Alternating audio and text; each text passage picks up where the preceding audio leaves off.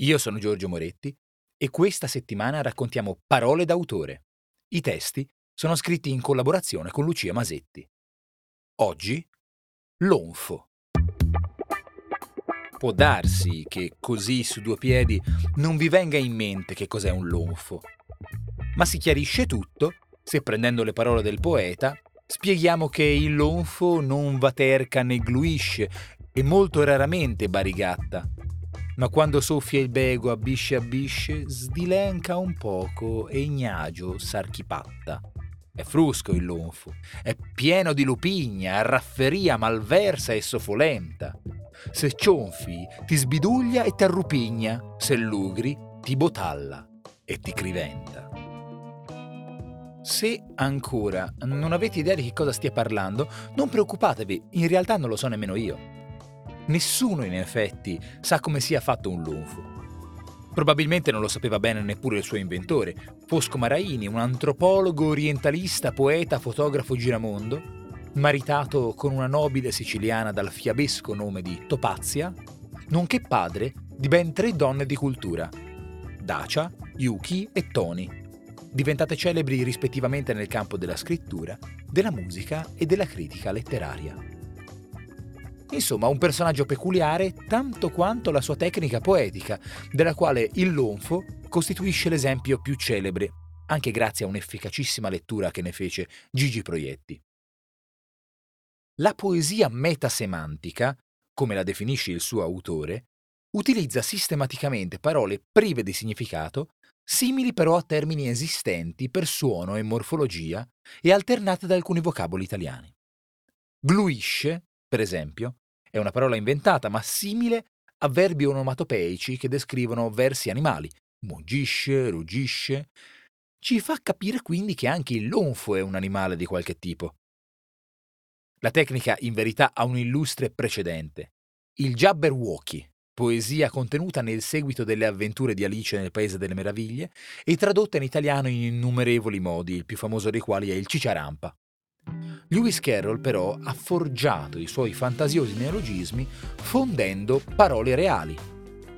Per esempio, Mimsy, formato da flimsy, fragile, debole, e miserable.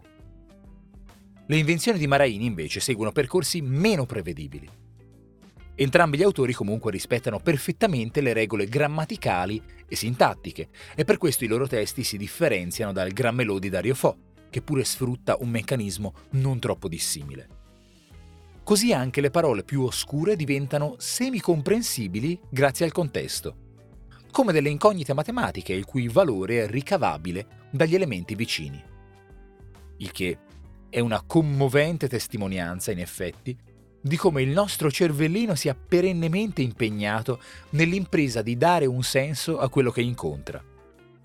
Perfino il cinico più disincantato a ogni frase che legge o ascolta compie un atto di fiducia inconsapevolmente gigantesco.